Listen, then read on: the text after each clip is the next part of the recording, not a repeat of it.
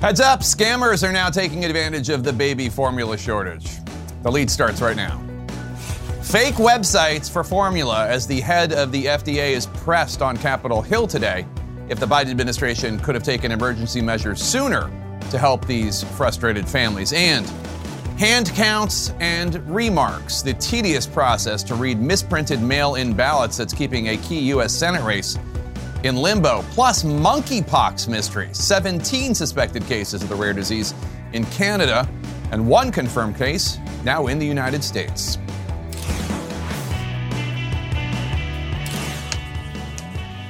Welcome to the lead. I'm Jake Tapper, and we start with the health lead today in the Biden administration today, warning parents desperate to get their hands on baby formula to beware of online scammers charging exorbitant prices for formula, formula that does not actually exist. Meantime, outrage on Capitol Hill over who is to blame for the crisis. House lawmakers grilled the FDA commissioner at a hearing today demanding answers and action to alleviate the shortage. This after the House passed a pair of bills to try to address the crisis. The first would provide $28 million to the FDA to help fix the shortfall and prevent it from happening again. The second bill aimed at ensuring low income families can still find and buy formula. Last night, President Biden invoked the Defense Production Act to direct suppliers of formula ingredients to prioritize delivery to formula manufacturers. But the slew of actions is not stopping even Biden allies from criticizing the overall administration response. Nobody did their job here. No one did well. Uh, Senator Casey and I wrote to the FDA and to Abbott back in February and said, What are you doing? We need to get this produced. We're going to be having a problem. And nobody responded with adequate urgency. CNN's Lauren Fox joins us now live from Capitol Hill. And Lauren, nobody went easy on FDA Commissioner Dr. Robert Califf today. That's right. It wasn't just Republicans who were grilling him, but Democrats and allies of the president who were going after the FDA commissioner, arguing that they should have had answers sooner as to what went wrong with this formula shortage. Why weren't they told sooner that this was coming? And over and over again, Califf made it clear that this investigation at the FDA is ongoing, and he did not provide them the kinds of detailed answers that they wanted and that they were looking for. You had at one point Rosa DeLauro, who is a Democrat on the committee, saying, Which side are you on? Are you on the side of corporations or are you on the side of consumers and babies that need this formula. You also had this exchange from Representative Mark Pocan, a progressive from Wisconsin. There was frustration when you were asked um, what happened, and the answer you gave back is, We're investigating. I can't talk about it. You can talk about it. Honestly, you should talk about it. One problem that I've seen over and over with the FDA in my 10 years here is uh, you guys aren't good at communicating. And Califf made it clear that when he comes before Congress again for an oversight committee hearing, he is going to have more detailed answers. Of course, the question remains will they satisfy Democrats and Republicans who want those answers now? Jake? So 192 Republicans voted against a bill last night in the House to give the FDA $28 million to work on the shortage. Why did they vote against it? Well, there's a lot of concerns from Republicans that money is not the answer to solve this problem. Now, what Democrats and the FDA would argue is they need more inspectors to make sure that not only the formula shortage is handled now, but that they can prevent it in the future. You also have the fact that Senate Republicans may not agree to bring this bill up. They may not provide the 10 votes that Democrats would need to actually pass that funding. So it may have passed the House, but it faces a very uncertain future in the Senate, Jake. All right, Lauren Fox reporting live on Capitol Hill. Thank you. We'll have more on the baby formula crisis coming up later in the show. But let's, let's right now turn to our world lead, President Biden, temporarily leaving behind the baby formula and economic crises at home to face critical foreign policy challenges. The president is on his way right now to Asia to attempt to reassure U.S. allies that he is still focused on high stakes issues in that region.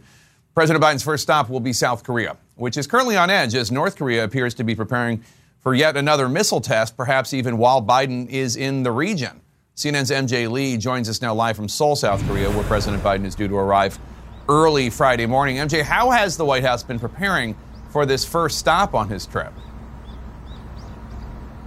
Yeah, Jake, President Biden is set to land here in Seoul later today, marking his first trip to Asia as president. And it comes at a real uh, moment of volatility and turmoil around the world. There is no question that North Korea is going to loom large as a big issue during this visit. This is a country that has launched a number of missile tests already uh, so far this year. And the U.S. is now warning that we could see a long range missile test or even a nuclear test during President Biden's visit uh, to Seoul. Now, the White House has been very clear that it is ready for all kinds of contingencies, that even those kinds of provocations. So, uh, just reassuring people that even those kinds of scenarios, the White House is fully prepared for. Uh, of course, a number of themes that the president is going to be discussing with world leaders is going to include the U.S.'s alliance with Korea and Japan. Japan is going to be President Biden's second uh, stop during this trip to Asia. And then, of course, the war in Ukraine. The president has said over and over again that he actually believes that the war in Ukraine has brought the U.S. and some of its allies in the Indo Pacific region closer together, Jake. And just before President Biden left Washington, he hosted the leaders of Finland and Sweden. He could not have been more clear about his support for their bids to join the NATO alliance. That's right. You know, uh, this is one more remarkable uh, development in the context of the war in Ukraine. These two countries submitting their applications to join NATO, and the president hosting the leaders of both countries at the White House before he left for this trip. And what he said is that the U.S. has strong support uh, for their pending applications, and that he believes the admission of both of those countries would actually make NATO stronger. Now, another key part of President Biden's statement today was when he said that while those applications are pending, uh, he wants the world to know that the U.S. is going to have their backs, essentially. He said uh, the U.S. will work to deter and confront aggression or the threat of aggression. So clearly a warning message of sorts, perhaps, to Vladimir Putin. Uh, now, there is the question of the opposition that we have seen uh, from a country like Turkey. The White House uh, National Security Advisor Jake Sullivan said before reporters left for this trip that they are very convinced that all of the concerns that Turkey has voice that they can be addressed. Jake. All right, MJ Lee reporting live from Seoul, South Korea. Thank you so much. Today, the U.S. Senate overwhelmingly approved an additional $40 billion aid package for, for Ukraine. This after Republican Minority Leader Mitch McConnell scolded some members of his own party for questioning the price tag. Still, 11 Republicans voted against the package. Meanwhile, on the ground in Ukraine, the 21 year old Russian soldier accused of killing an unarmed Ukrainian man in the early days of the war is currently pleading for forgiveness, telling the man's widow today in court that he was, quote, sorry for killing her husband. The trial will resume tomorrow morning. In Mariupol, a dispute today over any suggestion the port city had fallen to the Russians, while Russia says since Monday more than 1,700 Ukrainian soldiers surrendered at the Azovstal steel plant. Today, a Ukrainian commander insisted that several hundred more fighters remain inside, and he vowed, quote, the fight continues. And Russia is ramping up its attacks in eastern Ukraine. As CNN's Nick Paton Walsh reports for us now, many Ukrainians in Kharkiv are still sheltering underground after first taking refuge there more than two months ago. The noises may be further away from Kharkiv, in its distant fields or villages. But part of the city still stays hidden underground in the subways near apocalyptic dark warrens. They came down to shelter just for the night, but that was two months ago. Homes now destroyed, but the fear of the bombs remaining. Most have nowhere to go. Officials have asked people to leave soon and stopped people sleeping, at least in the trains, which they have to get moving again. Ludmilla keeps her place tidy and welcoming, but is alone here. Her flat bombed twice. Одна, то я так люблю. А, понятно. Уют. Окей, понял. Ну, нас же всех здесь убирают Да, против нас. против вас. Да, еще война не закончилась, а нас спросят, как? Вот скажите, как? А ваш дом где? Ну, вот квартира? здесь- я снимаю здесь комнату, ну, под бомбежкой идти. Ну, нас никто не слышит. In the damp, cold coffin, with food in one bucket, urine in another. This is the desperation Russia's war on Ukraine wanted to inflict. Luba is sat between her family and people whose name she doesn't even know. Каждый день страшно было. Каждый день. Я не знаю, я его не знаю. Он чужой какой-то. Even if Ukraine wins, this is still where it hurts in the loss of presumptions about the most ordinary parts of life. Victor's shy, his mother says, sheltering in a game of two pirate ships attacking each other. Мы там сидели до последнего. И в тамбуре уже и ночевали, и в туалете прятались. А уже были тут в метро, уже We see some deciding to leave already, yet still the framework of permanence sets in, and the outside's sunnier days turn noisy at night. Now, Ukrainian officials, while they do seem to want people out of the metro, are suggesting there's a plan to house them in dormitories. But Kharkiv, while it's significantly less under pressure than it was a matter of weeks ago, still at 4 a.m. yesterday, a rocket hit close to the centre where I'm standing. Still tonight, we hear what sounds like outgoing uh, shelling, and of course, the fighting still relatively close to the city centre. Intensification, though, in the more central part of eastern Ukraine as Russia appears to be making minimal gains there. And you mentioned extra US aid. Well, another 100 million announced that's going to be rushed into here, and that some say may tip the balance in the longer term in Ukraine's favour. Their morale high, they keep getting more assistance from outside. Russia increasingly straining uh, to get more out of its overstretched forces here. Jake.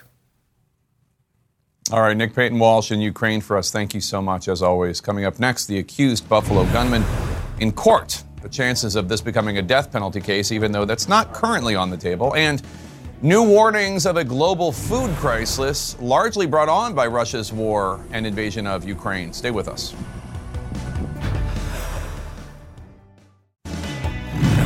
We're back with our national lead now. Today, a grand jury indicted the accused Buffalo massacre murderer, the 18 year old accused domestic terrorist. Briefly appearing in court this morning, the grand jury is expected to bring more charges against him after he pleaded not guilty to a first degree murder charge. CNN's Brian Todd dives into the police investigation into the accused killer and looks at where he got one of the guns. The accused Buffalo gunman appearing in court today under heavy security, handcuffed in an orange jumpsuit. He has now been indicted by a grand jury for Saturday's grocery store shooting that left 10 victims dead. He was already charged Saturday with first degree murder, to which he has pleaded not guilty. Other charges are expected to be filed, including potential hate crime charges, which would allege the killings were racially motivated. As he is taken out of the courtroom, an onlooker calls him a coward. Hey, you're a coward! He is being held without bail and faces up to life in prison if convicted. Security at the court was tight, with police dogs and heavily armed officers, and the suspect was brought in by tunnel. The suspect claimed in a diatribe posted online that he got one of the guns, a Savage rifle, from his father for Christmas in 2020. A Savage box can be seen in this family photo posted on Facebook. A Savage rifle was not used in the Tops shooting, but one was found in the suspect's car. The hateful rant said the gunman planned to use the Savage rifle, along with a shotgun, to kill more black people in the neighborhood as he drove away from the Tops supermarket. The investigation at the crime scene is finished, but the FBI says the probe continues. There are interviews to be done. There are there are information and data to be gathered from from social media and other internet companies. Uh, there are analyses that need to be done on on the evidence that was collected. Taking them home. Jeffrey Peace is an administrator at the State Tabernacle Church. He was a fellow deacon there with deceased shooting victim Heyward Patterson for several years. I asked Peace about how the man who was so loved and trusted in the church community would have responded to his killer. The gunman was clearly full of hatred. Um, do you think that Deacon Patterson might forgive this man if he were able to? The Bible tells us to forgive. You know, it tells us to forgive. I can't speak. He's gone. He's gone. But if su- surviving, yes. I would say yes. I would have to say yes. And we're going to have to forgive the, the gunman because we're here. The son of another victim, grocery store security guard Aaron Salter Jr., saying he surely saved the lives of others. He went out because he was trying to protect everyone. He made TOPS his priority. Even though he was retired, he cared about tops. He cared about the people who came in there every day. He cared about the employees, and it was his duty to keep everyone safe. And he went out doing that. John Persons, the president and COO of Tops Markets, uh, told us they do plan to reopen the store, but he could not offer a timeline on exactly when. Jake? Brian Todd in Buffalo, New York for us. Thank you so much. Joining us now is Carrie Cordero. She's the former counsel to the Assistant Attorney General. Carrie, thanks so much for being here. So, New York has a red flag law which bars individuals who are believed to be a risk to society and adjudicated as such by a judge, or at least assessed as such by a judge, from owning a gun. Now, the accused wrote an essay in high school about staging a murder suicide. He was uh, asked about it by police who had been alerted to it, yet neither the police, nor the teachers, nor the faculty, nor his parents let a judge know using the red flag law. It seems obvious in retrospect that they should have, but these laws are, are underutilized. So they're underutilized, and they're also some of them relatively new, Jake. So in New York, this law has existed for a few years. In other states, it's been just a couple years. And so, on one hand, when we look back at it, one of the, there's so many tragic aspects of this particular event. One of them is that there were so many warning signs that this individual exhibited, and he came to the attention of all the authorities that you would want someone like this to come to the attention to. So, it may be that there is just a much greater need uh, for more training and awareness, whether that's for police, whether that's for school officials, whether that's for people in the community, parents, family members, to understand how to use these laws if they need to. Now, the Buffalo suspect has been charged in New York with first degree murder, uh, one count that covers two or more murders. The grand jury is expected, of course, I'm guessing, to bring more charges. What, what might those be? So at first, right. So they're going to bring charges just to be able to make sure that this individual um, stays in custody. So they could bring additional charges at the state level um, for the additional murders that this individual uh, has committed. There also could be at the state level an additional look at hate crime charges at the state level. And then the whole next layer that I expect we will, will see, Jake, is charges at the federal level, which I would imagine the Justice Department is currently looking at as it relates specifically to federal hate crimes. So last night, the House of Representatives passed a bill that is aimed at combating t- domestic terrorism. Uh, the bill would set up offices in the Department of Homeland Security to focus on domestic terror. It would call for the assessment of the threat posed by white supremacists. Now, just to be clear, what happened in Buffalo, it's horrific, but it doesn't appear to have been the act of a group. It appears to have been the act of one deranged racist. Would this law have had any impact? Would it have prevented this tragedy? I think it's hard to say, Jake, that this particular law, um, if it were enacted, would actually prevent this act. It'll increase, if the law ends up becoming a law, if the Senate passes it, it'll end up uh, increasing information sharing. It'll fund and, and make sure that there is better resourcing and attention and congressional oversight of all these different components of government, DHS, FBI, Justice Department, who already have people in offices that are dedicated to these issues anyway. I think the law will help Congress do better oversight over this issue. But look, the key point that I think the country is still digesting and that the government organizations and agencies that are in charge of this need to do a better job digesting is at this point these types of acts although they are conducted by an individual who is inspired by this radical extremist ideology this is part of a bigger pattern. And so if we look at the mass shootings, the mass murders that have occurred across the country, whether it was Tree of Life Synagogue in Pittsburgh, whether it was the El Paso shooting, whether it was the Charleston um, church shooting, or whether now it is this one in Buffalo, they are all ethnically, religiously, or racially motivated. And this is because this is an extremist ideology that is pervading the country and also in other parts of the world. So, what Congress is doing is trying to bring greater attention to that bigger issue. All right, Carrie Cordero, thanks so much. Appreciate it. Pennsylvania election officials say they're now finished hand fixing thousands of misprinted ballots. So, when will we find out how those votes impacted the key Senate race? That's next.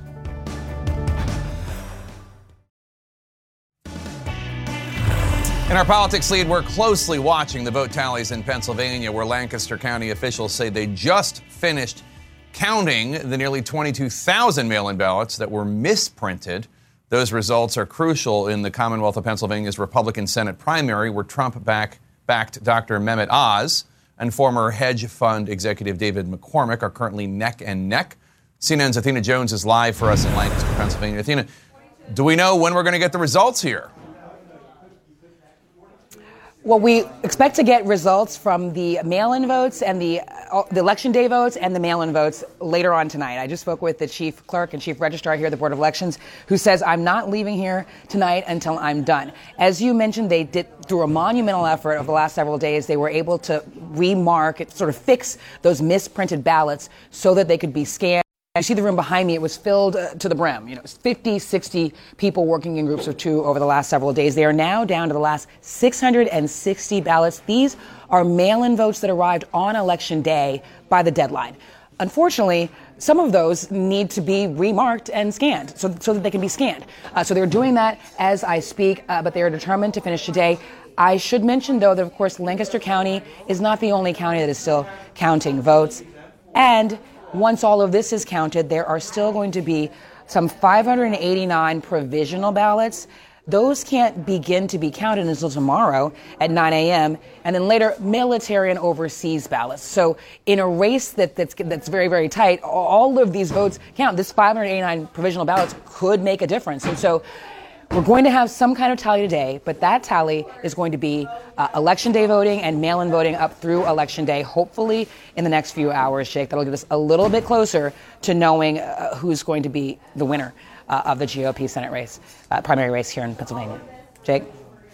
Yep, and that's what we do in this country. We count all the votes, despite the misgivings of certain residents of Mar a Lago. Athena Jones in Pennsylvania for us. Thank you so much. Also, in our politics lead, the prosecution star witness testified today in the first trial sparked by special counsel John Durham's investigation. As you might recall, Durham was appointed during the Trump administration to look for any possible wrongdoing and the origins of the Trump Russia probe.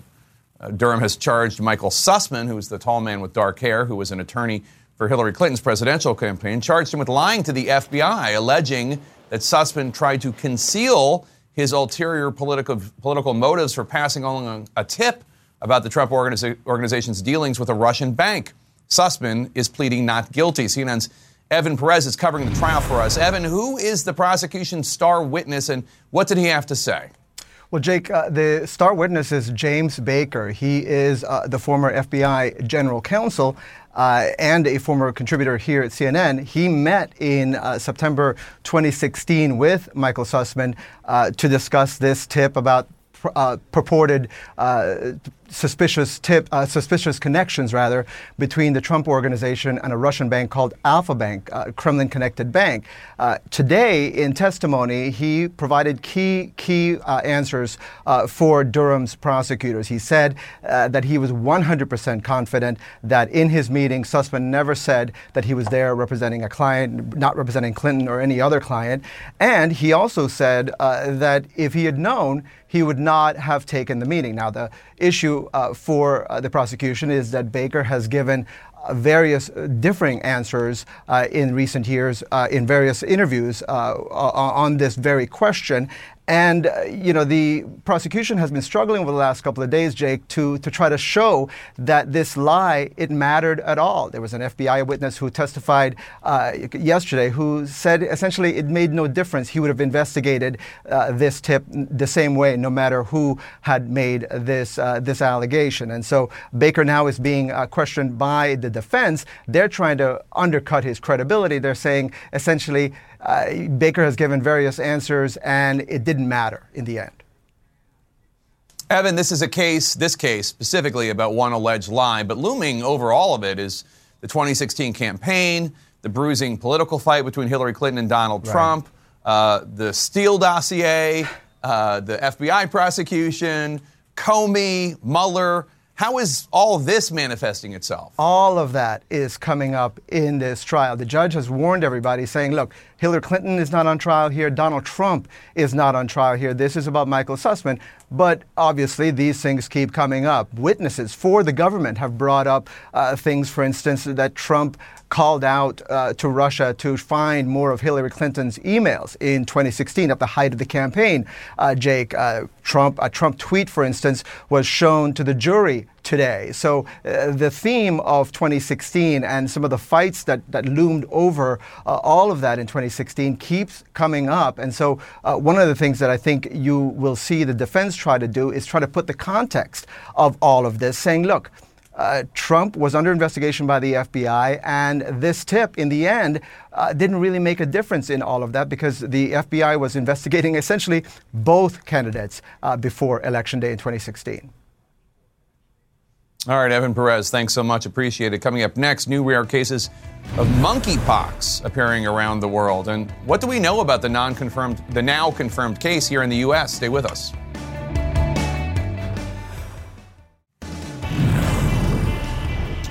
In our health lead, cases of monkeypox are popping up around the world. Spain, Portugal, Italy, and the UK all confirming cases of monkeypox today. Canada announcing that they have identified 17 more possible cases after a case was reported earlier this week. And here in the U.S., one man in Massachusetts is recovering in the hospital from a confirmed case of monkeypox. CNN's Elizabeth Cohen joins us now. Elizabeth, for many, this might be the first time they've ever heard of the monkeypox virus. What are the symptoms of this virus? How does it spread? All right, so let's go over what the symptoms are. Initially, the symptoms look like a whole bunch of other things. It's swollen lymph nodes, fever, but then after those, shortly after those, you get that telltale rash with lesions all over the body. This is why the contacts of the person in Massachusetts are being told to watch out for lymph nodes and fever. Transmission is through prolonged, and I want to emphasize prolonged, prolonged face to face contact and direct or indirect contact with bodily fluids or those skin lesions. And just to give you an example, this has happened before. In 2003, there were 47 cases in the US. Jake? Are we hearing anything more about those possible other cases abroad? We are. Let's take a look look at places that have had confirmed or suspected cases of monkeypox. So we've heard of confirmed cases in the US, UK, Portugal, Spain, and Italy, and Canada has suspected cases. I want to be clear here. This is an interesting thing that a CDC doctor said earlier today that many of these global reports are occurring within sexual networks, when people have very close contact with each other, especially if those lesions have started to form, that can be a way that monkeypox spreads. After the coronavirus pandemic, I, I, think there are probably a lot of Americans who would get nervous when hearing about a new virus outbreak. Could this spread on an international le- level the way that COVID did? Uh, the experts we're talking to say that that is quite unlikely. This is much, much harder to spread. It just doesn't spread in the same way. And I think the UK National Health Service, they summed it up quite nicely. They say on their website, it's very uncommon to get monkeypox from a person with the infection because it does not spread easily between people. As the CDC says, you need prolonged contact or contact with bodily fluids. This is not a COVID situation. I know you might think, wait a minute, didn't we hear that at the beginning of COVID that this was containable? This is different. We do know something about monkeypox. It has happened before. For example, in 2003, when we saw those 47 cases, it ended at 47 cases. Obviously, COVID did not end at 47 cases. Jake? All right, Elizabeth Cohen, thanks so much. Other health concerns uh, bring us back to our world lead and dire warnings that even if Vladimir Putin's war on Ukraine ended tomorrow, the entire world still would face a rampant hunger crisis. As CNN's Kylie Atwood reports, the U.S. and others are sounding urgent alarms about how Russian forces are interfering with food shipments that keep hundreds of millions of people across the globe from starving. Grain held hostage because of Russia's invasion of Ukraine is deepening the global food crisis. When a nation that is the breadbasket of the world becomes a nation with the longest bread lines of the world, we know we have a problem. Before the Ukraine war began, the country was the world's fourth largest exporter of corn and the fifth largest exporter of wheat. Now, those agricultural products cannot get out of Ukraine's ports because of Russia's blockade, leaving dozens of countries desperate. David Beasley, the executive director of the World Food Program, said there are currently at least 323 million people around the world heading towards starvation. Truly, failure to open those ports in Odessa region will be a declaration of war on global food security, and it will result in famine and destabilization and mass migration around the world. The Biden administration is ramping up its focus on this deadly crisis as global food prices are spiking. Secretary of State Tony Blinken convened a United Nations Security Council meeting on the topic today, calling for a coordinated international response. There are an estimated 22 million tons of grain sitting in silos in Ukraine right now. And demanding that Russia open the ports and allow trucks with food to leave the country. Russian Federation claims falsely that the international community's sanctions are to blame for worsening the global food crisis. Sanctions aren't blocking Black Sea ports, trapping ships filled with food, and destroying Ukrainian roads and railways. Uh, Russia is. Footage obtained by CNN from Melitopol, Zaporizhia, allows us to see what President Zelensky's administration is calling food terrorism. Trucks bearing the white Z symbol of the Russian military stealing Ukrainian grain bringing it to Russian held Crimea. This is not just a strike at Ukraine. Without our agrarian exports, dozens of countries in various regions of the world have found themselves on the brink of food deficit. Russia is also carrying out strikes specifically targeting agricultural warehouses in the country. We're seeing attacks on everything from fields with craters in them. Uh, there are reports of Russian soldiers putting landmines in fields, destroying farm equipment.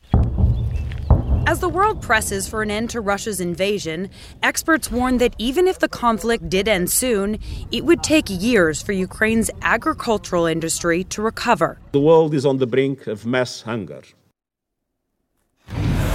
Now, Jake, the Biden administration is working closely with European allies to develop alternate routes to get this grain out of Ukraine if those ports are not open, which of course Russia has given no indication that they will allow them to open. And one of the leading options here is putting this grain onto trains and transferring the grain from Ukraine to the neighboring European countries. But of course, there are a lot of logistical and technological challenges that come along with that. Jake?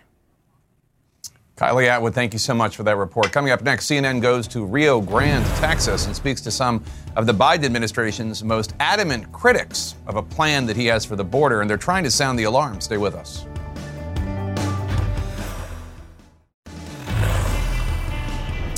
In our politics lead, any day now, a federal judge is expected to announce whether or not the Biden administration must keep Title 42 in place. Title 42 is a Trump era border rule that is set to expire Monday. It allows border agents to send migrants at the border back to their home countries using the pandemic as justification for preventing them from claiming asylum. CNN's Ed Lavandera went to the Rio Grande Valley of Texas, where some people say they are bracing for chaos if this rule ends.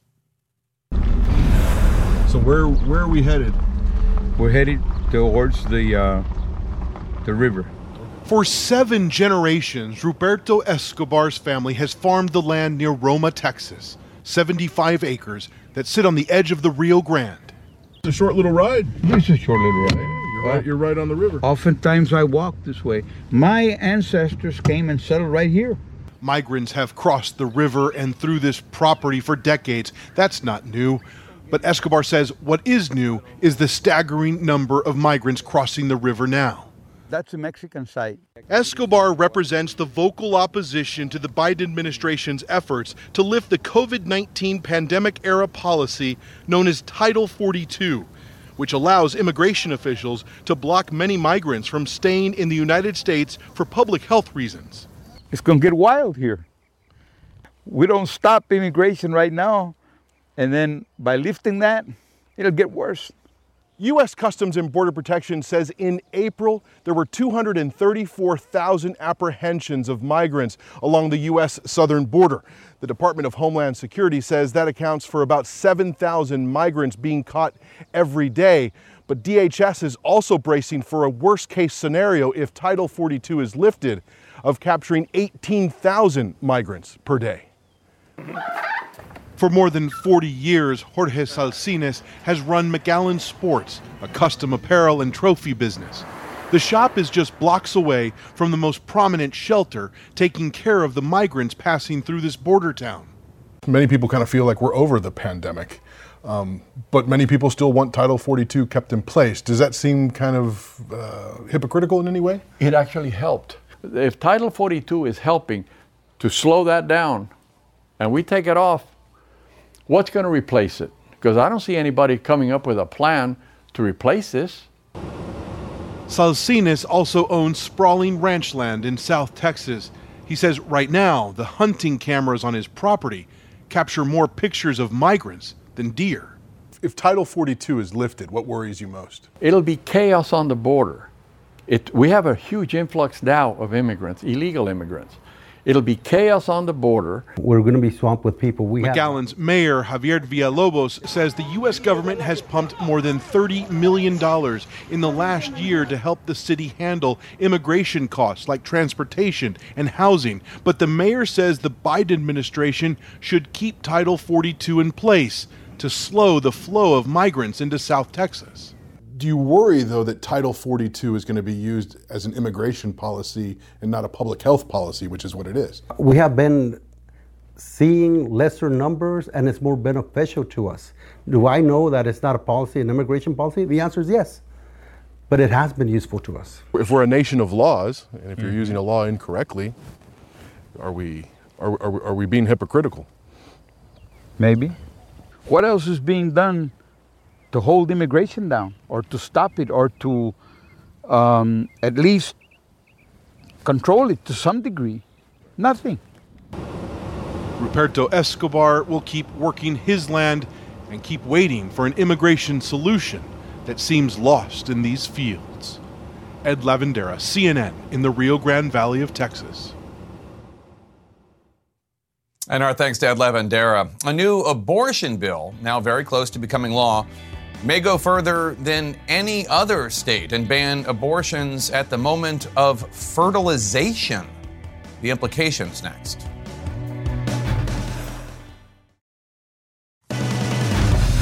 Welcome to the lead. I'm Jake Tapper. This hour, two popular SUVs recalled because they could spontaneously catch on fire.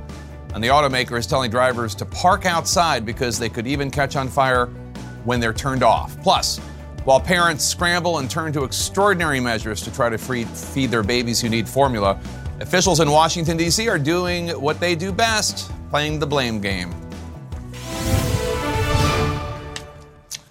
And we're leading this hour with some breaking news. Oklahoma state lawmakers have just passed legislation that goes further than any other law in the United States by banning abortions at the moment of fertilization when the egg fertilize, is fertilized by the sperm. That's essentially an all out ban with very few exceptions. It could even potentially outlaw some forms of birth control. It's expected that the state's Republican governor will sign the bill into law tomorrow. CNN's Camila Bernal is following the breaking developments. developments. Camila, this bill comes even before the Supreme Court has ruled on Roe v. Wade. So walk us through the details of this ban. Yeah, Jake, it does. And here's the thing the key here is how a pregnancy is defined. And that's why I want to take you right to uh, the wording of the bill, because that is key in all of this. According to this bill, a pregnancy is defined by the female reproductive condition that A, begins with the fertilization, B, occurs when the woman is carrying the developing human offspring, and C, is calculated from the first day of the woman's last menstrual period.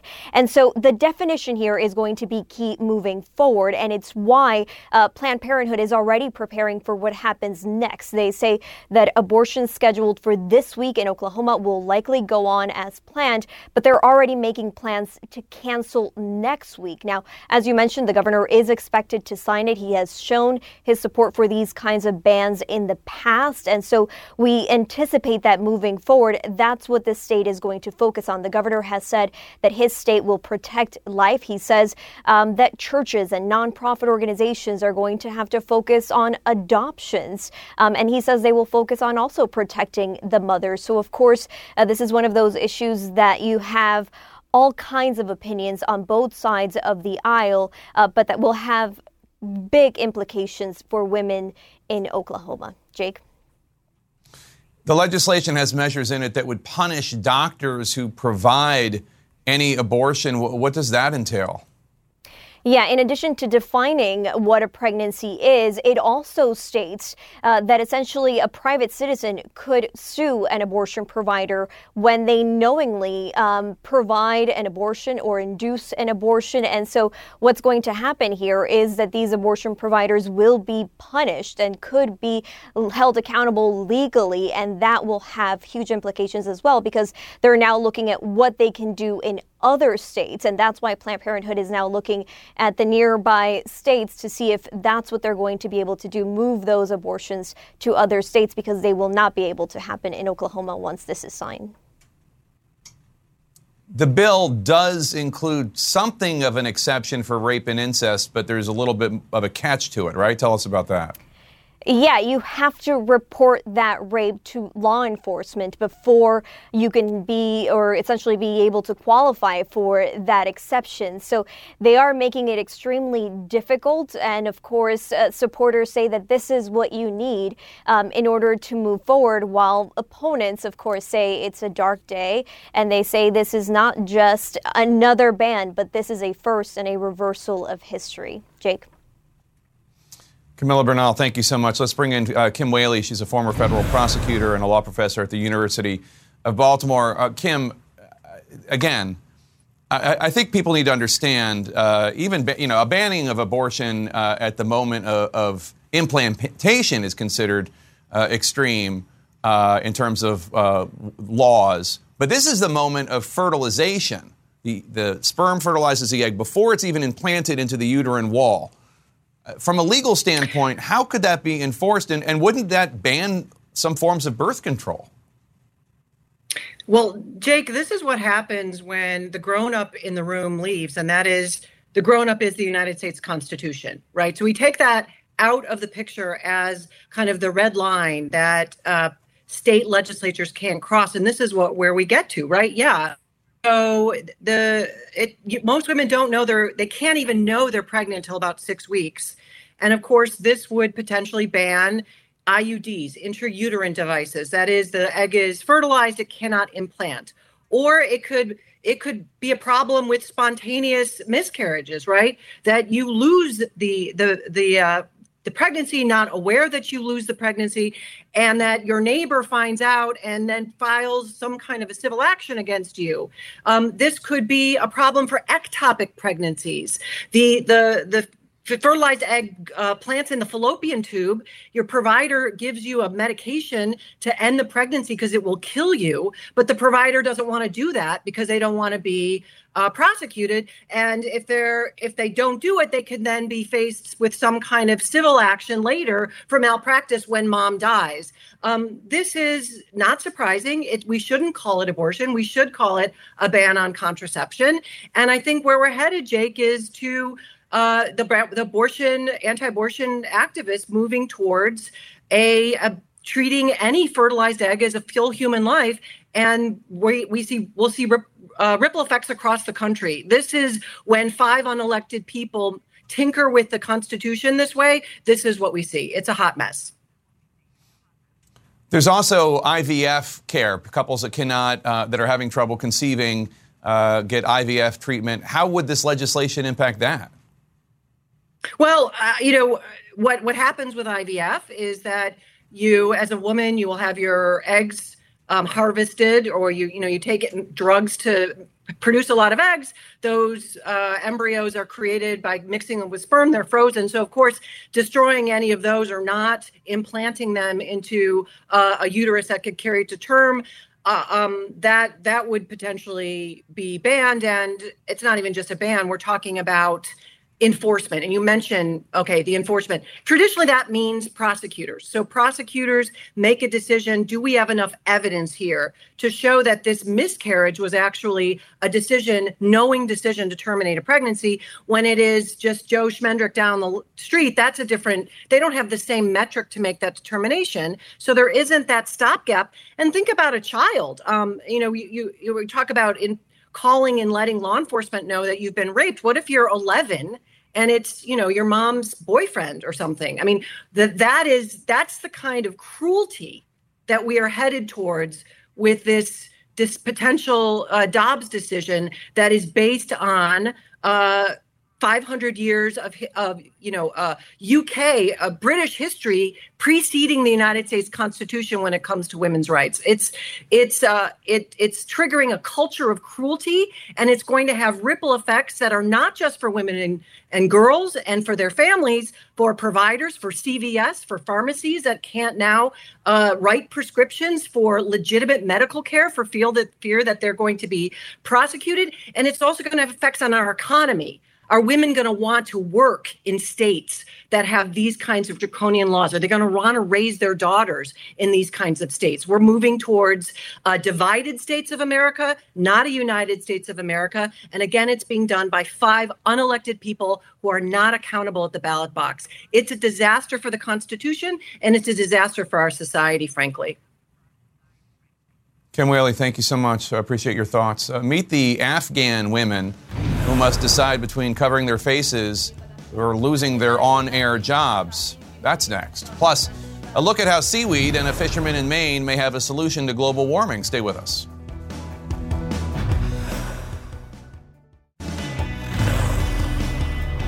In our world lead, one Russian soldier is asking for forgiveness in a Ukrainian courtroom after pleading guilty to killing an unarmed man. Now, as CNN's Melissa Bell reports, he's recounting in detail why he fired his weapon and apologizing, or trying to at least, to the man's widow. From the start, Russia's invasion of Ukraine stalled. Like here on February 28th. These pictures, shared exclusively with CNN by Ukrainian armed forces, show a column of Russia's 4th Tank Division after it had hit a landmine and its soldiers had fled. One of those soldiers on Thursday facing both justice and grief. Why did you come here? Did you come to defend us? From whom? Did you defend me from my husband you killed? Our command gave us an order to move in as a column. I didn't know what would follow. Vadim Shishimarin is accused of killing Katerina Shelipova's husband, Alexander, an unarmed civilian, in the village of Chupakivka. CNN has geolocated this video, where Shishimarin's unit hit the mine, as being just two miles from Chupakivka. The Ukrainian armed forces say that the Russian soldiers then fled and killed local civilians. In court, the prosecutors said that Shishimarin and four other soldiers had fled the scene in a stolen car and that Shishimarin was given an order. It was very stressful. I was under great stress. He shouted at me. A version of events corroborated by another Russian soldier who was traveling in the car that day. The warrant officer ordered Vadim to shoot with the justification that the man could be reporting on us. Vadim refused to do it, and the man ordered him to do it. A glimpse into the chaos and fear of the early days of the war on the Russian side as well. Can you please tell me, what did you feel when you killed my husband? Shame. Do you repent? Yes, I acknowledge my fault. I understand that you will not be able to forgive me, but I am sorry. Shelipova said she wanted Shishimarin imprisoned for life. The only alternative, she said, an exchange for the Azovstal prisoners of war now in Russian hands.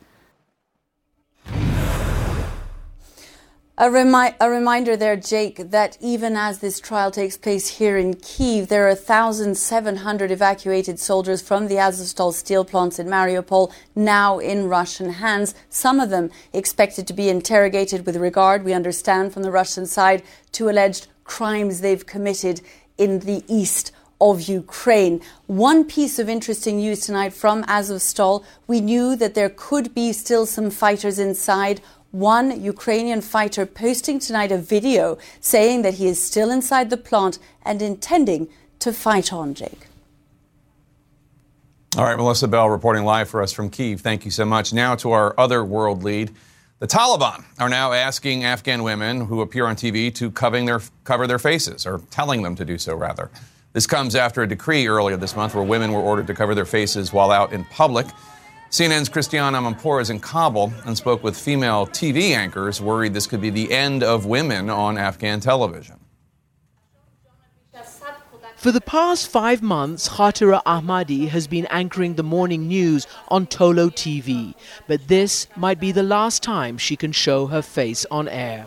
The morning editorial meeting starts with worried discussion about mandatory masking. Station director Khpolwak Sapai says he'd even considered just shutting down and leaving. But then he thought female staff who want to carry on anchoring with a mask can while those who don't will get other jobs behind the scenes. We will leave the last decision up to them. They will make their own decision.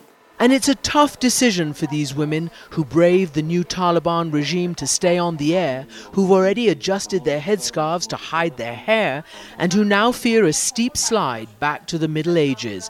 Khatira says she's so stressed she couldn't even present her program properly. It's not clear even if we appear with the burqa, maybe they will say that women's voices are forbidden. They want women to be removed from the screen. They are afraid of an educated woman. Across town, the Taliban government spokesman Zabiullah Mujahid was attending a meeting with local journalists to mark a slightly delayed World Press Freedom Day. We stopped him on the way in. You have said they have to wear a face mask if they're on television women. Why? It's advisory from the ministry, he says. But what does that mean? Is it compulsory? If it is said, they should wear it. It'll be implemented as it is in our religion too, says Mujahid.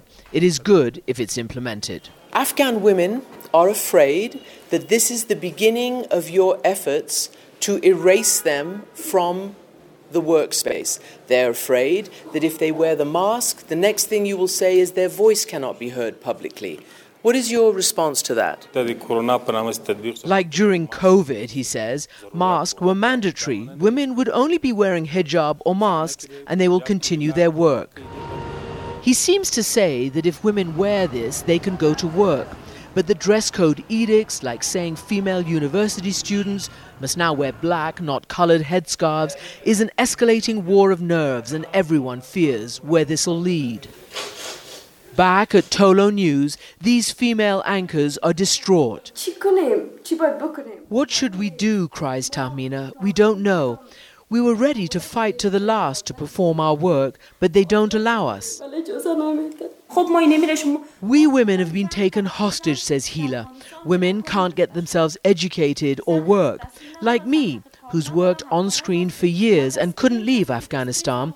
Due to the fear of the Taliban, I can't go on screen again. Since the Taliban takeover, the station's employed even more women than before because they need a safe space. And as for the actual journalism, Tolo News is Afghanistan's leading independent news channel. But director Sapai says they'll all quit the day the Taliban pressures them to tailor their coverage or lie to a public that's come to trust the truth they've been delivering over 20 years. He saved the station so far, recruiting a whole new staff after most employees fled the Taliban's arrival. And from management level, I've stood alone. And I, I was uh, considered, I was only thinking that how to keep the screen alive, not to go dark. The challenge now is keeping it from going dark. Christiane Amanpour, CNN, Kabul, Afghanistan. And our thanks to Christiane Amanpour reporting for us from Kabul, Afghanistan. While parents are searching everywhere for formula to try to feed their hungry babies. The FDA chief is focusing on another aspect of the recall. Stay with us.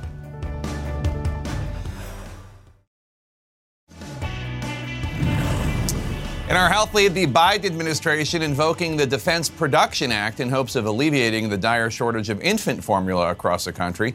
A senior administration official telling CNN that there are active and ongoing conversations with companies About how the emergency measure will be deployed, officials have cautioned this is not a magic wand. As CNN's Manu Raju reports, this all comes as lawmakers share new outrage over the handling of the crisis.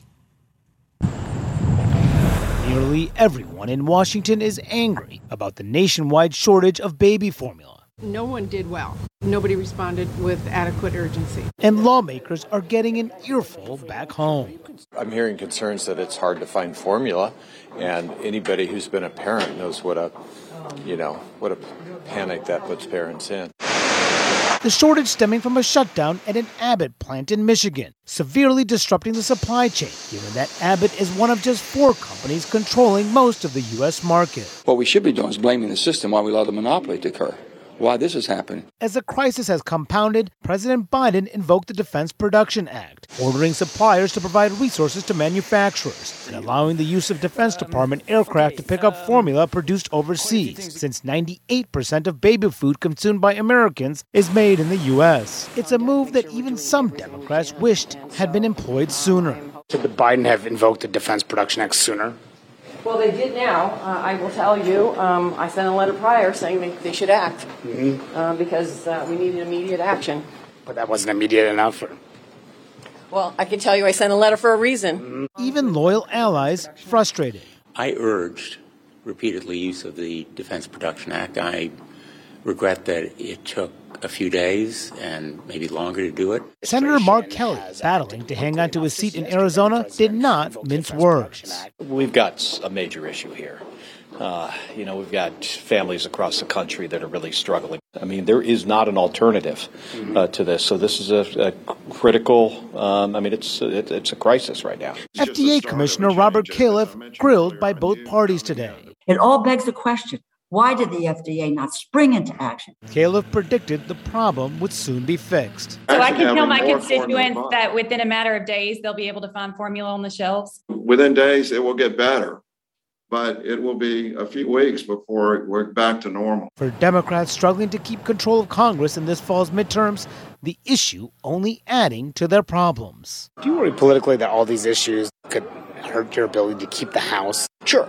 I'm not an idiot. So, yeah, I mean, you know, pe- people have challenges. We got to get a stronger, better message out there. There's no question about it. If you're a Democrat and you're not worried about that, you're, you're not paying attention. Now, the Senate just passed a bill that would allow low income individuals to use federal benefits to purchase baby formula, but a separate bill that passed the House that would provide $28 million to FDA to help deal with this crisis. That faces an uncertain future in the Senate as Republicans are skeptical of this measure. And, Jake, this all comes as Democratic senators are calling on the White House to name one point person to oversee this crisis, but it's uncertain if the White House will go that route. Jake. Manu Raju reporting live for us on Capitol Hill about this crisis. Thanks so much. Joining us live to discuss Democratic Congresswoman Rosa DeLauro of Connecticut. She serves as chairwoman of the House Appropriations Committee, and she held today's hearing on Capitol Hill. Madam Chairwoman, thanks for joining us. So, in testimony today, one of your colleagues told the FDA Commissioner, Dr. Robert Califf, quote, you guys aren't good at communicating in terms of the ability to explain what went wrong. Do you agree? Well, I think we have to ask that question. I asked that question as well. Uh, and the directors talked about there's an investigation that's ongoing, but you can't hide behind an investigation. The fact of the matter is, you had in Abbott Nutrition a bad actor. Uh, in fact, who put a product on the market knowing it was contaminated. They violated all kinds of rules of the road with regard to, to safety. They falsified documents, falsified testing results.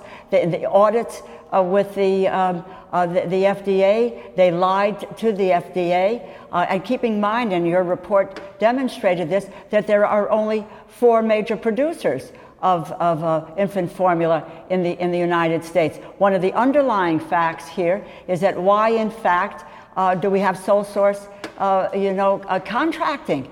And that what the consolidation of yeah. the industry. It should be competitive. To answer your question, the FDA dragged its feet. They knew in September, they knew in October through a whistleblower's uh, report that there were serious infractions. They didn't interview the whistleblower until December. They went back in in January and they found contamination, and the recall only occurred uh, in February, uh, and that was four months. Why four months? There's got to be answers to that question from the FDA. There's got to be accountability uh, with, with Abbott. That is happening. That will happen. Uh, and I am investigating that. But right now we have to deal with the shortage. Let's get supply uh, of product onto the shelves because it's heartbreaking. Jake, at least two infants died. Two infants. Yeah. And four hospitalized So- or more.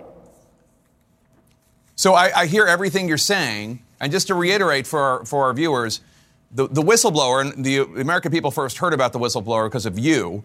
Whistleblower first alerted the FDA of safety lapses, as you noted, at Abbott in October. They didn't interview the whistleblower until December, as you just noted. They mm-hmm. didn't visit the facility until January. That is slow.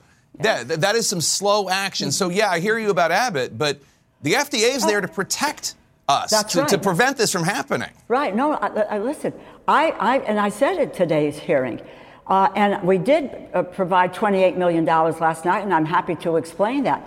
But there needs to be not one person in the White House overseeing this. What there needs to be is the structuring at the agency. The FDA is a regulatory agency. They ought to be held to that. We don't produce infant formula at the federal level, but there are manufacturers who do. We have to hold them accountable. My question to them is why did it take you so long to move? And we didn't get real answers uh, to that today, which is why we've asked for an inspector general's report. That's why what I wanted to do, because in the short term, we have to bring product in. And I uh, uh, applaud the Defense Production Act. I applaud an airlift, but I also want to make sure that we have a safe product on our shelves and that what we ought to be doing is importing from just uh, FDA approved facilities. There is a standard, and the FDA didn't use that standard with regard to Abbott, but there is a standard. Let's make sure we are importing a product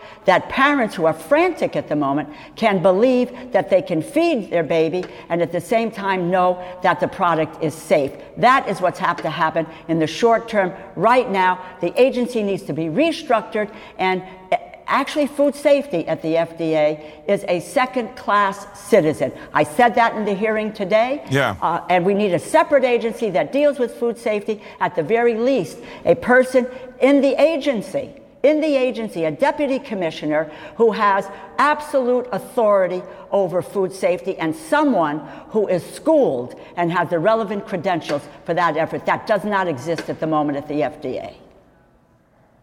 The chairwoman of the House Appropriations Committee, Rosa DeLauro, thank you so much for your time today, Madam Chairwoman. We appreciate it. Coming up, why the January 6th committee now wants to talk to one Republican congressman about what he did on the eve of the January 6th insurrection. That's next.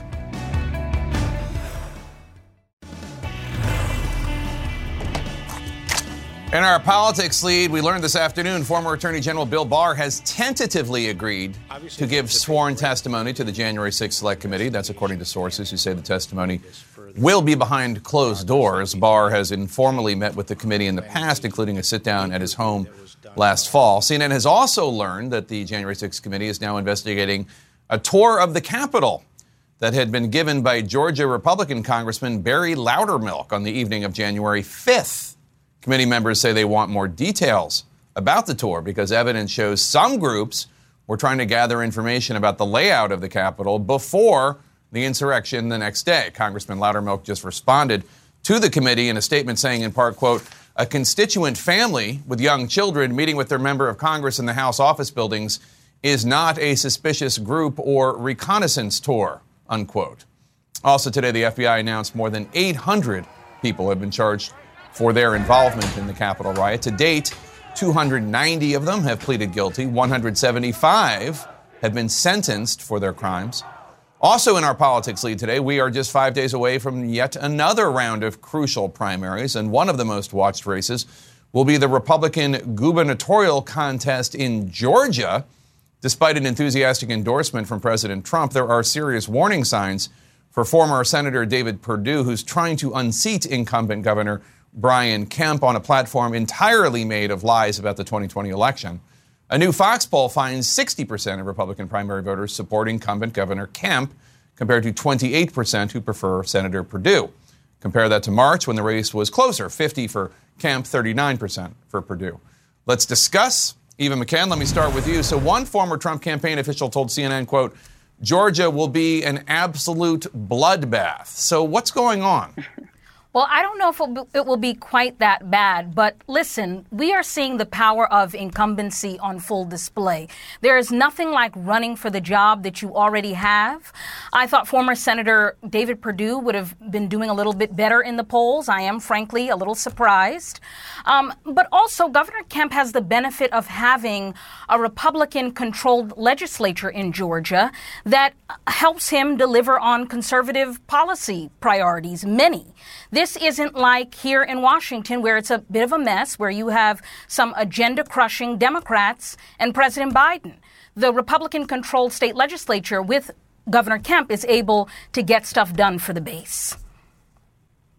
Jackie, this is one of the races Trump has been most vocal about. He's even gone to Georgia to hold a rally for Perdue. He wants revenge against Kemp for upholding the rule of law. What would it say about Trump's influence if Perdue badly loses in this largely conservative state? I mean, right, and it it, it, it, it says it says a lot it, as much about Donald Trump as it does about David Perdue because we've kind of seen this movie before when it comes to David Perdue. He started to pull back on campaign events.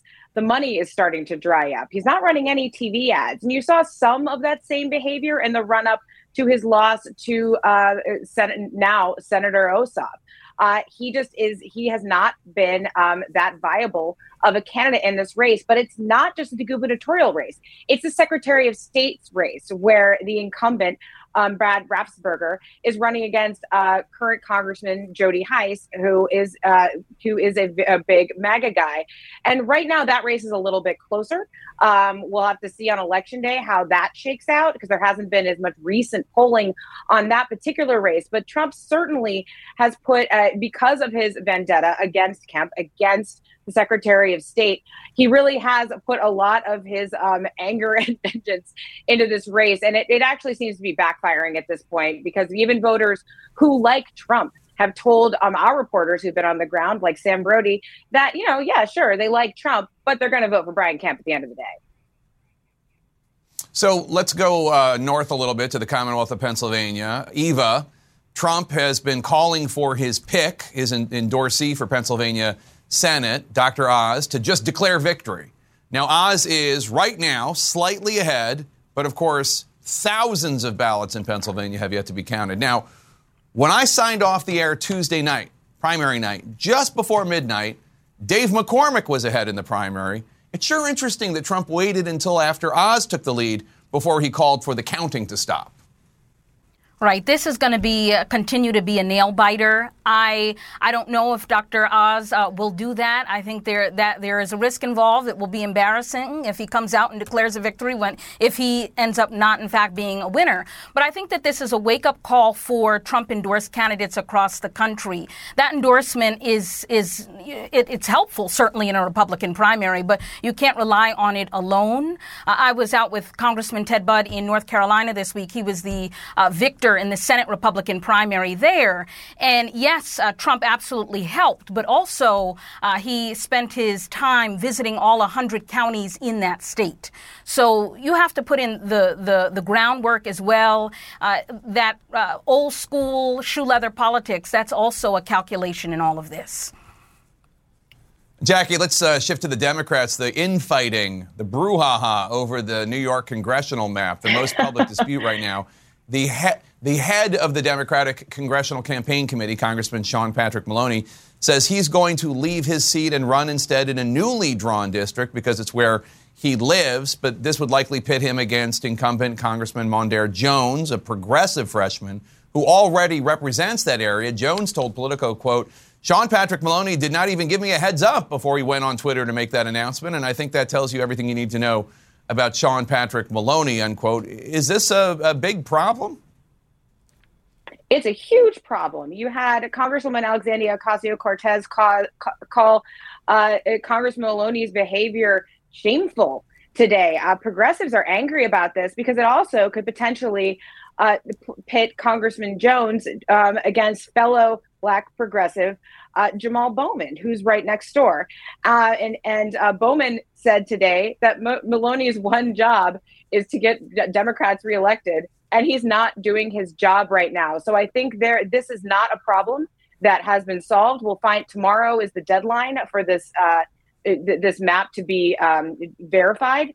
So this is not going away, but certainly the, the job of the DCCC chairman, one of the many jobs, is to reelect Democratic incumbents. So when we have one that's potentially challenging an, another incumbent in a safer district, ne- redrawn district next door, well, that is unprecedented and certainly something. You grab your popcorn. This is going to get interesting. Eva and Jackie, thanks to both of you. It could be a $100 million idea how one fisherman in Maine is using seaweed to fight global warming. Stay with us.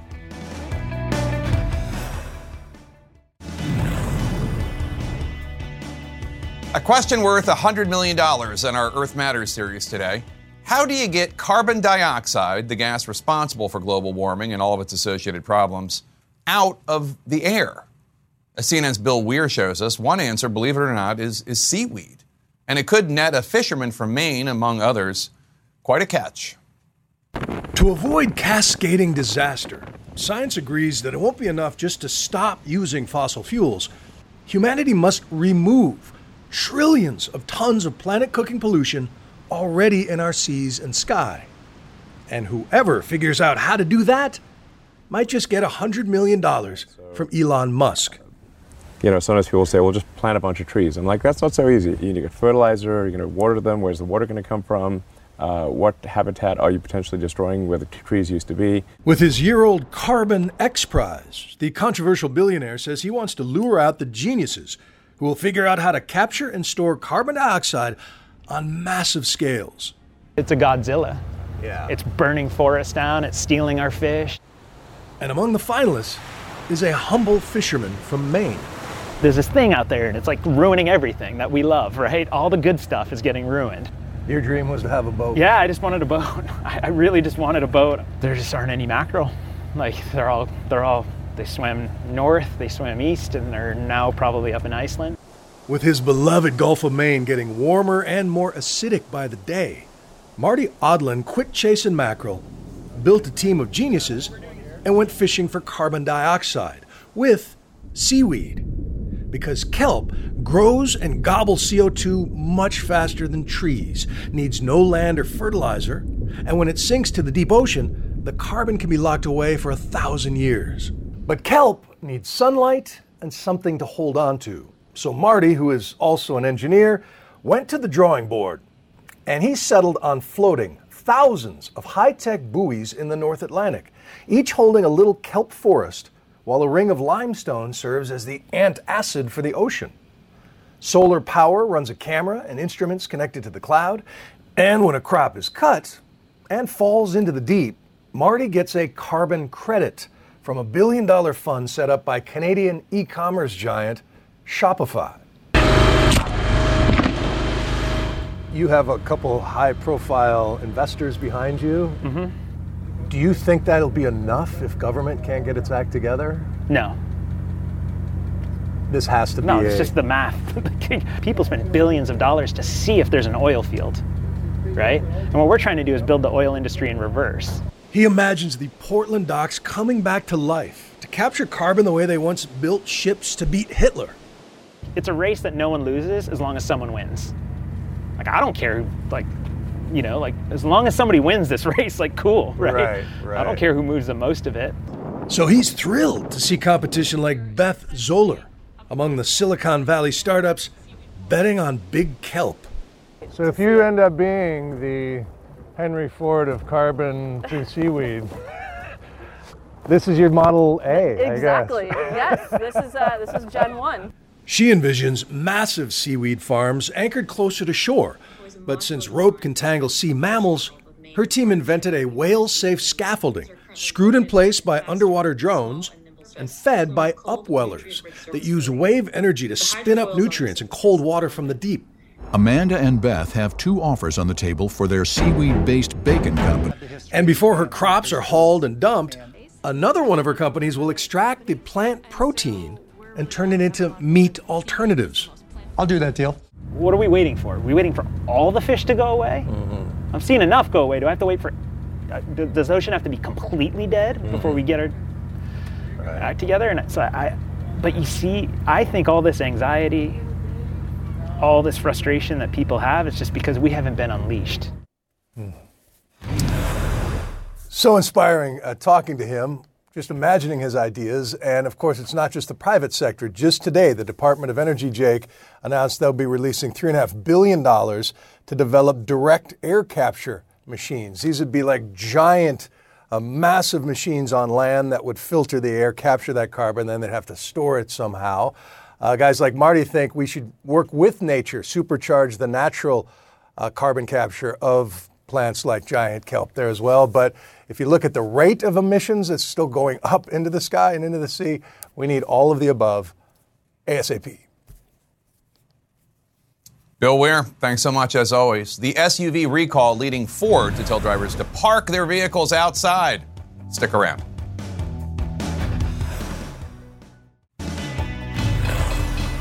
In our money lead today, Ford is recalling 39,000 large SUVs and is advising owners to park their vehicles outside because they could catch on fire. The recall of some 2021 Ford Expedition and Lincoln Navigator SUVs comes after multiple incidents of engines catching fire while parked and off. Ford is still trying to figure out what's causing the fires. And he was held inside a Russian prison for 985 days. But now, American Marine Trevor Reed is back in the United States with his family and sharing his story exclusively with CNN. For the very first time, Reed is talking about his arrest, the trial, life inside a Russian prison, and being released after almost three years. Be sure to join me this Sunday, the CNN special report, Finally Home, the Trevor Reed interview. It's this Sunday at 8 p.m. Eastern, only on CNN. You can follow me on Facebook, Instagram, Twitter, and the TikTok at Jake Tapper. You can tweet the show at the lead CNN. If you ever miss an episode of the show, you can listen to the lead wherever, whencever you get your podcasts. Our coverage continues now with one Mr. Wolf Blitzer in a place I like to call the Situation Room. I'll see you tomorrow.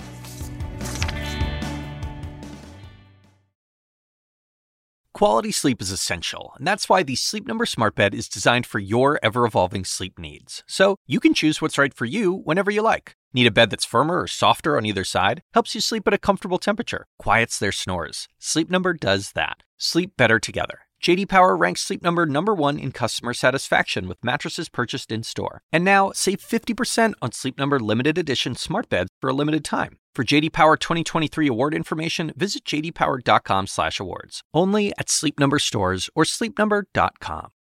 I'm Dr. Sanjay Gupta, host of the Chasing Life podcast. In honor of our 10th season, we want to hear from you. Leave us a message at 470-396-0832 and tell us how you chase life. It could be used on an upcoming episode.